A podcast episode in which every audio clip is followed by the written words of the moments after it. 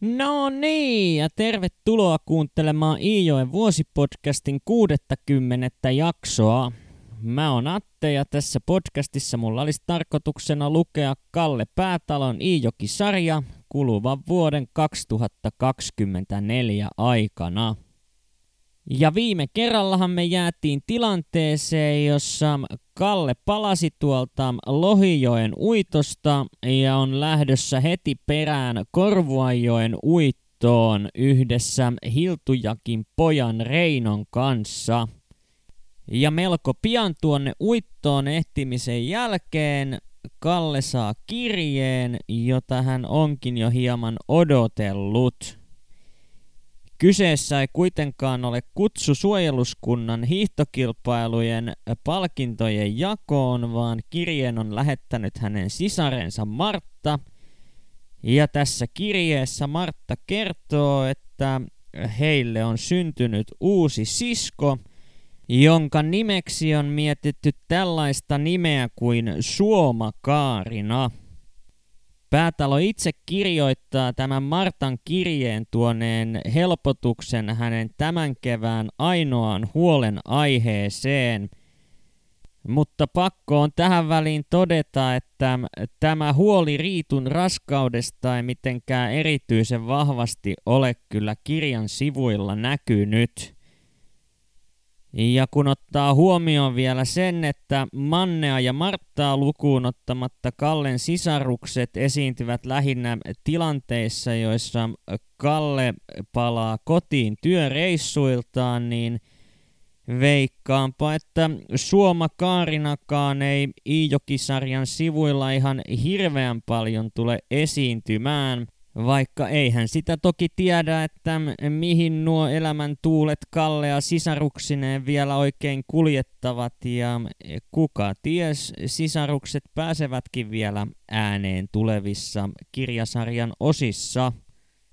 On myös erikoista, että päätalo mainitsee tämän olevan hänen keväänsä ainoa huoli, sillä se asia, joka kirjan sivuilla on huomattavasti enemmän esiintynyt, on tuo Hiltu Jakin tietämättömyys näistä Kallen suojeluskuntatouhuista.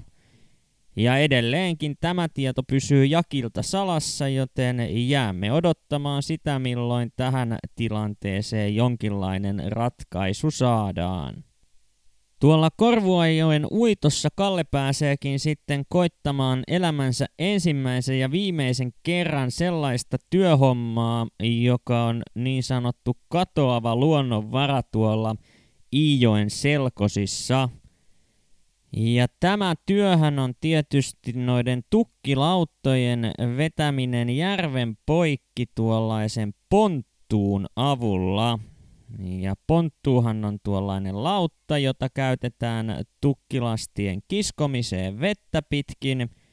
Ja toimintaperiaattehan tuossa ponttuussa on sellainen, että ensin viedään soutaen veneellä ankkuri pitkän matkan päähän tuosta ponttuusta, ja tuohon ankkuriin on kiinnitetty pitkä köysi tai vaijeri, jonka toinen pää on sitten puolestaan kiinni tuolla ponttuussa juttuun Vorokissa, eli toisin sanoen käyntikelassa. Ja tuolla kelalla sitten ruvetaan kelaamaan tuota köyttä sisään, jolloin sekä ponttuu että tuo perässä lipuva tukkilautta liikkuvat järven poikki. Ja kun ankkuri on saavutettu, niin se nostetaan ylös ja sama operaatio suoritetaan uudestaan ja näin sitten hiljaksiin tukkilautta liikkuu – järven puolelta toiselle. Ja se syy, miksi tätä touhua ei enää juurikaan Jokijärvellä tai sen lähimailla näe uitoissa on tietysti se, että moottoripaatit ovat korvanneet nämä perinteiset ponttuut lähestulkoon kokonaan. Ja kun tuo ponttuu on saatu kiskottua Vääräjärven poikki, joka tuossa Korvuajoen uitossa halkaistaan, niin Kalle pääsee jälleen uudenlaisen homman äärelle, sillä Jakki määrää Kallen hoitamaan saapponia. Ja tuolla Saapponilla Kallen tehtävänä on sitten pitää huolta siitä, että puuta pääsee jokeen tasaiseen tahtiin sekä tarvittaessa sitten katkaista tuo tukkien uitto sieltä Saapponin päästä, mikäli uittopaikoilla syntyy jonkinlaisia ongelmia uiton aikana. Ja tuolla Saapponilla Kalle päätyykin sitten tekemään koko elämänsä pisimmän yhtämittaisen työvuoron, joka kestää 66 tuntia. Ja tuossa vuoron loppupuolella päätalo kertoo nähneensä jo jonkinlaisia hallusinaatioita ja luullensa iskevänsä keksinsä nurmikkoon ja havahtuneensa siihen, kun hän on menossa naama edellä veteen – mutta oli sitten viime hetkellä kyennyt hallitsemaan kaatumistaan sillä tavoin, että ainoastaan hänen kätensä oli päässyt kastumaan upottavassa virrassa vaan kun tukit on tuon saapponin läpi onnistuttu uittamaan, niin Jakkipa palkitseekin Kallen sekä hänen työkaverinaan tuolla saapponilla olleen Mannisen Väinön pistämällä heidät sellaiseen uittopaikkaan, jossa virta juoksee niin vuolaana, ettei käytännössä mitään töitä poikien todennäköisesti tarvitse tehdä. Ja tällä kertaa tämä todennäköisyys myös osuu oikeaan, nimittäin koko kahden viikon aikana, minkä pojat tuolla vahdissa istuvat, niin omalla uittopaikallaan he eivät joudu työkaluihinsa tarttumaan. Ja ainoa varsinainen työhomma, jonka he tekevät, on vartin mittainen auttamishomma viereisellä uittopaikalla, jossa oli syntynyt jonkinlaista pientä hämminkiä. Mutta sen verran ankaraan tahtiin on hommia tätä ennen painettu, että Kalle ei pistä ollenkaan pahakseen tällaista lepäilyä uiton tässä vaiheessa. Mutta kun uitto alkaa lähestyä jo loppumistaan ja Kalle on istahtanut ruoka- ja kahvitauolle, niin lähestyy häntä eräs hänen uittokaverinsa sen näköisenä, että jotakin asiaa olisi nyt Kallelle tiedossa. Joten kuunnellaanpa seuraavaksi katkelma nuoruuden savottojen sivuilta 481 ja 482, josta selviää, että mitä asiaa tuolla miehellä Kallelle oikein on. Tulille mentyäni ihmettelin, miksi huonompi Väisänen katseli minua pitkistään ja totisena, aivan kuin olisi ollut nyreissään. Tavallisesti Jaakko Väisänen oli herkkä hymyilemään ja melkoisesta ikäerostamme huolimatta olimme aina olleet hyviä kavereita. Pian Väisänen kähni viereen ja sanoi, Oletko sinä kuullut vielä mitään Hoikkalan Kallesta? En, se aiko mulle kirjoittaa Mikkelistä, mutta vasta sitten kun palaan tukin laskusta. Ei Kalle kirjoita enää. Meni varmaan aivan värittömäksi, koska Väisänen piti pienen välipään ennen kuin lisäsi. Kalle on kuollut. Kuollut? Niin. Sain Sylviltä Akalta kirjeen. On kuulemma jo hauvattu sinne Mikkeliin. Mihi? Miten? Huuleni rupesivat vapisemaan, kuten aina ylemmäärin hermostuessani tapahtui. Huonompi Väisenen oli yksi harvoja lukuhaluisia Jokijärveltä ja tietoinen minun ja Hoikkalan Kallen syvällisestä kaveruudesta. Hän laski katseensa. Ite kuuluu lopettaneen päivänsä. Mitä se kaima puhuu, Jakki sanoi. Onko Hoikkalan Kalle tappanut tuota kuollut sotaväkireissulla. Väisänen kertasi, mitä oli minulle sanonut. Keskusteluun yhtyivät pian lähes kaikki tulihtalle kerääntyneet miehet, vaikka niitä, jotka olivat Kallen tunteneet, oli joukossa vain muutamia. Kävelin syrjemmällä ja istahdin mättäälle. Aukaisin reppuni ja yritin ruveta syömään. Korviini tulivat Jakin sanat ja jatkoksi miesten keskustelua, jota kuuntelin, mutta en käsittänyt. Vai rääkkäsivät perkeleen kapitulantit Kallen hermot sekasi? Siellä, joka sortuu alokasaikana tosissaan simputettavaksi, niin sillä tulee äitiä ikävä. Kalle oli tosi siivoluontoinen mies ja joutui ensimmäisen kerran kotoa pitempään reissuun. Ja joutui vielä polkupyörä pataljoonaa, vaikka ei osannut ajaa pyörällä. Niin, ja oli hiasliikkeinen ja jäykkäruppinen mies. Se poika kuulostaakin olle oikea sotaväjen kihojen himopala, mihin on parempi purkaa huonuva tuultaan kuin hiljaiseen ja kankiaan mieheen. Ja jos vielä ei polkupyörä ole ollut pojalla härillään. Kaavahakokki kahvia. Häätyy juuva oikein toppa kahvit.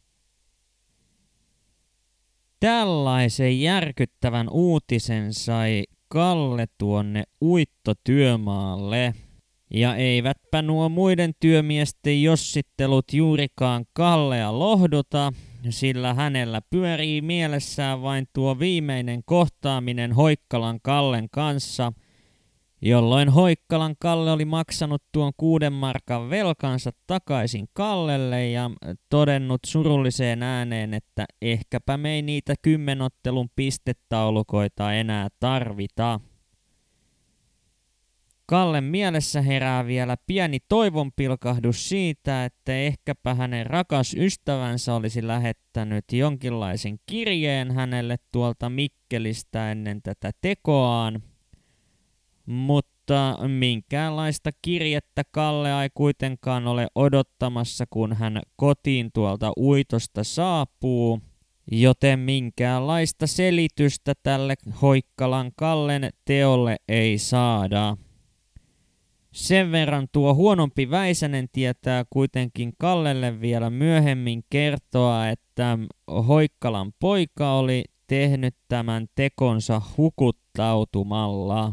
Mutta mitäpä Kalle tälläkään tiedolla muuta tekisi kuin vain jahkailisi noita ystävänsä viimeisiä hetkiä pohtien sitä, mitä hänen mielessään on tuolloin hukkumisen hetkellä mahtanut liikkua.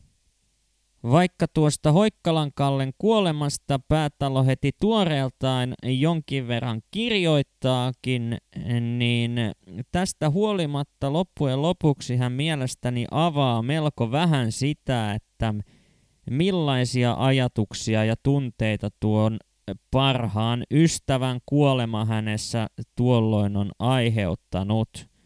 En sitten tiedä, että mikä tähän on mahtanut olla syynä, mutta toki voi aina spekuloida esimerkiksi sillä, että onko päätalo halunnut kunnioittaa ystävänsä muistoa jättämällä sellaisen ylimääräisen tunnemässäydyn pois romaanista asiaa käsitellessään – tai toki asiaa voi katsella siltäkin kantilta, että Kalle oli keskellä uittotyömaata ja kaikesta huolimatta töiden ja elämän oli jatkuttava ja täten tuon asian ajattelulle ja tapahtumien vatvomiselle ei yksinkertaisesti välttämättä ole ollut aikaa tuolla uiton kiireissä. Joka tapauksessa uskallan kuitenkin veikata, että Hoikkalan Kalle tulee vielä kirjasarjan sivuilla tavalla tai toisella esiintymään. Mutta niin vaan saatiin tämäkin uittotyömaa valmiiksi ja Kallen on tullut aika palata kotiin. Ja kun hän Kallioniemen asti on tiensä löytänyt, niin Riitu alkaa kyselemään, että kuinka paljon se Kalle nyt on tässä kevään aikana jo kotiin noita palkkarahojaan kantanut, kun jälleen tuli niin hirvittävän suuri tili Kallen mukana tuolta uitosta. Ja tähän Kalle toteaa, että viitisen tuhatta markkaahan tuota rahaa on tullut kotiin kannettua, mikä on Riitulle suorastaan järkytys, kun taas Herkko alkaa tuttuun tyylinsä viisastelemaan, että ei tuo nyt kuitenkaan niin suuri raha ole.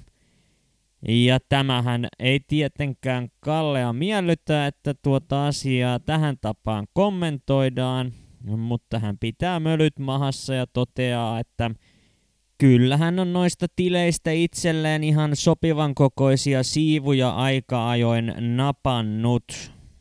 Joten näin sitten Kallen palkkarahat isketään raamatun väliin aivan kuten kaikki aiemmatkin tilit, jotka hän on saanut. Mutta kauaa ei Kalle ehdi lepäilemään, kun jo kummun patruunan heinähommat odottavat – ja viimeksi kun Kalle on patruunan luona käynyt, niin jäätiinkin hieman epämääräisiin tunnelmiin tuosta Kallen ja Palkollisen välillä sattuneesta välikohtauksesta johtuen.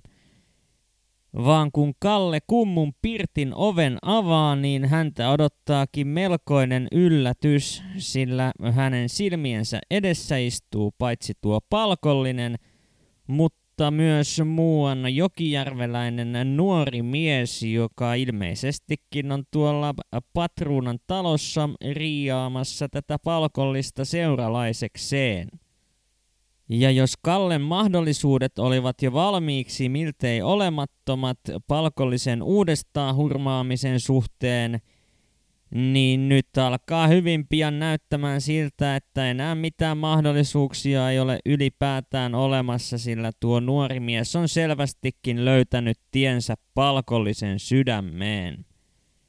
Ja Kalle kun tätä touhua katsoo, niin kaikenlaisia katkeria ja mustasukkaisiakin tunteita hänen sisällään herää. Ja vaikka hänen kuinka tekisikin mieli nälviä tätä kaksikkoa, niin siihen hän ei kuitenkaan lähde.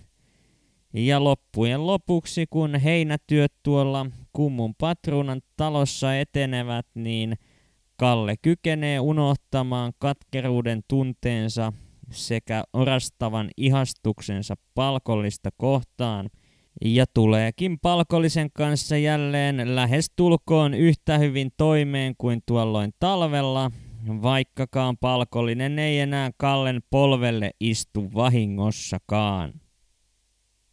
Ja tässä jakson lopussa saadaankin sitten kuulla kummun patruunan suusta jotakin sellaista, jota ainakin Kalle on jo kauan odottanut.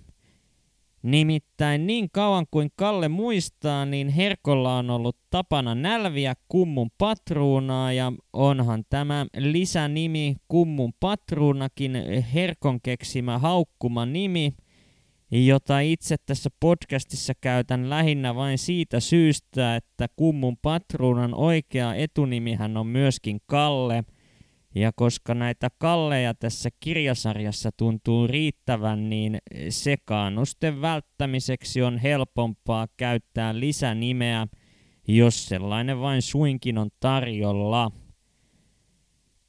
Mutta koska Herkko ei ole koskaan kertonut taustoja sille, miksi hän tuntee jonkinlaista antipatiaa kummun patruunaa kohtaan – ei Kallella ole muuta vaihtoehtoa kuin kysyä tästä asiasta suoraan kummun patruunalta.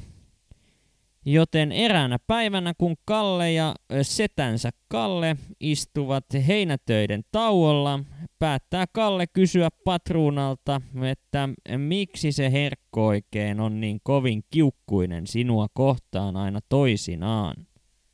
Patruunahan ei tällaista kysymystä pelästy ja toteaa saman tien Kallelle, että itse asiassa näitä syitä on kaksi, mutta tohtiikohan sitä näin sukulaispojalle sitä toista syytä kertoa ollenkaan. Tähän Kalle toteaa, että kerro nyt ainakin sitten se toinen syy, jos se toinen tuntuu jotenkin liian vaikealta kerrottavaksi, ja kummun patruunahan kertoo. Nimittäin kummun patruunahan on saanut tuon kummun talon perintönä Otto isältään aikoinaan. Ja ennen kuin hän oli Ottopojaksi päätynyt, niin kylillä oli liikkunut pidemmän aikaa huhua, että kummun isäntä Soro Ukko etsii kumpuun Ottopoikaa perimään talon. Ja Herkkohan oli myöskin kuullut tästä huhusta siinä, missä kummun patruunakin ja Herkko oli ominpäiten käynyt kyselemässä Soroukolta, että mahtaisiko hän kelvata Otto pojaksi taloon, mutta Soroukko ei ollut Herkkoa ainakaan suoriltaan halunnut taloon kasvatikseen ottaa, Ja kun Patruuna puolestaan oli vähän tämän jälkeen käväissyt kummun talossa kahveella, oli Soroukko itse todennut, että etkö sinä alkaisi minulle Otto pojaksi.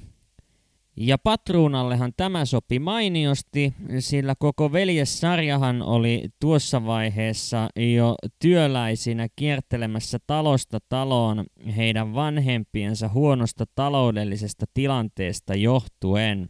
Ja syy sille, miksi Soroukko halusi Herkon sijaan patruunan pojakseen, oli se, että hänen mielestään Herkko on liian kova tekemään töitä ja liian kiireellinen mies – ja koska patruuna puolestaan oli leppoisa luontoisempi, niin Ukko uskoi, että he tulisivat keskenään paremmin toimeen, kun taas Herkon kaltaisen työsseriahujan kanssa saattaisivat sukset mennä ristiin ennemmin tai myöhemmin.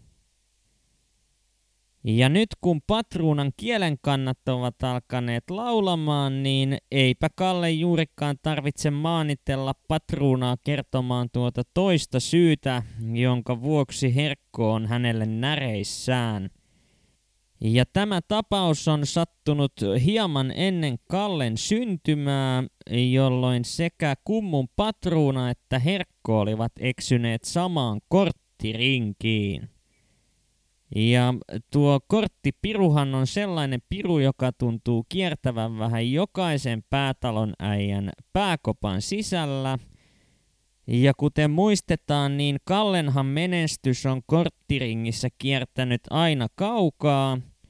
Ja ilmeisesti tämä on ainakin jossain määrin peritty ominaisuus, sillä tuossa ringissä, jossa Patruuna ja Herkko aikoinaan istuivat – oli asetelma sen kaltainen, että patruuna voitti jatkuvasti, kun taas Herkko hävisi joka ainoan pelin.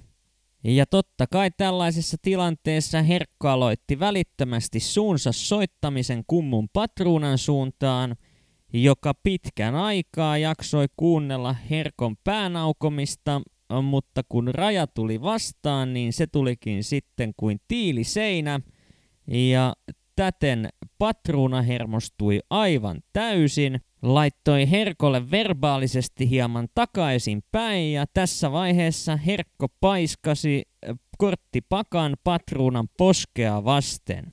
Tämän seurauksena patruunalla musteni silmissä täysin, joten hän viskasi herkkoa puukolla, mutta puukko lensi herkon jalkojen juureen ja samassa hetkessä herkko pomppasi pystyyn ja ryntäsi karkuun – ei muuta kuin patruuna perään ja puukko mukaan maasta ja siinä sitten patruunan jahdatessa herkkoa onnistui raivon valtaa joutunut kummun patruuna viiltämään herkkoa hartiaan puukolla, mutta herkon onneksi ja ehkä myös patruunan onneksi puukko ei tehnyt jälkeäkään herkon ihoon, vaan rikkoi ainoastaan hänen paitansa. Ja tämän tarinan pakojuoksemisesta, kun Kalle kuulee, niin hän tuntee häpeää isänsä puolesta, sillä Kallehan on totta kai kasvatettu siihen malliin, että miehinen mies ei pakoon juokse tällaisessakaan tilanteessa. Kummun patruuna kuitenkin toteaa, että parempi se oli, kun Herkko karkasi pakosalle, sillä muuten hän olisi aivan varmasti tappanut tai ainakin puukottanut veljensä henkitoreisiin. Yhtä kaikki tästä asiasta on kuitenkin selvästi päästy yli, sillä ainakin jossain määrin veljekset tulevat edelleen toimeen kaikesta huolimatta – vaikka Herkko ei maltakaan selän takana ja välillä ihan kasvotustenkin olla piikittelemättä patruunaa. Se on toki selvää, että jälkeenpäin veljekset eivät tästä asiasta ole keskustelleet sanaakaan, mutta eihän toki miehillä tuohon aikaan tällaisista tilanteista ylipäätään ollut tapana jälkeenpäin erityisemmin raatailla. Mutta tällaisia tapahtumia löytyi tällä kertaa Iijoki-sarjan sivuilta. Joten kiitos kun jaksoit kuunnella taas tänne asti ja palataan huomenissa asiaan. Moikka!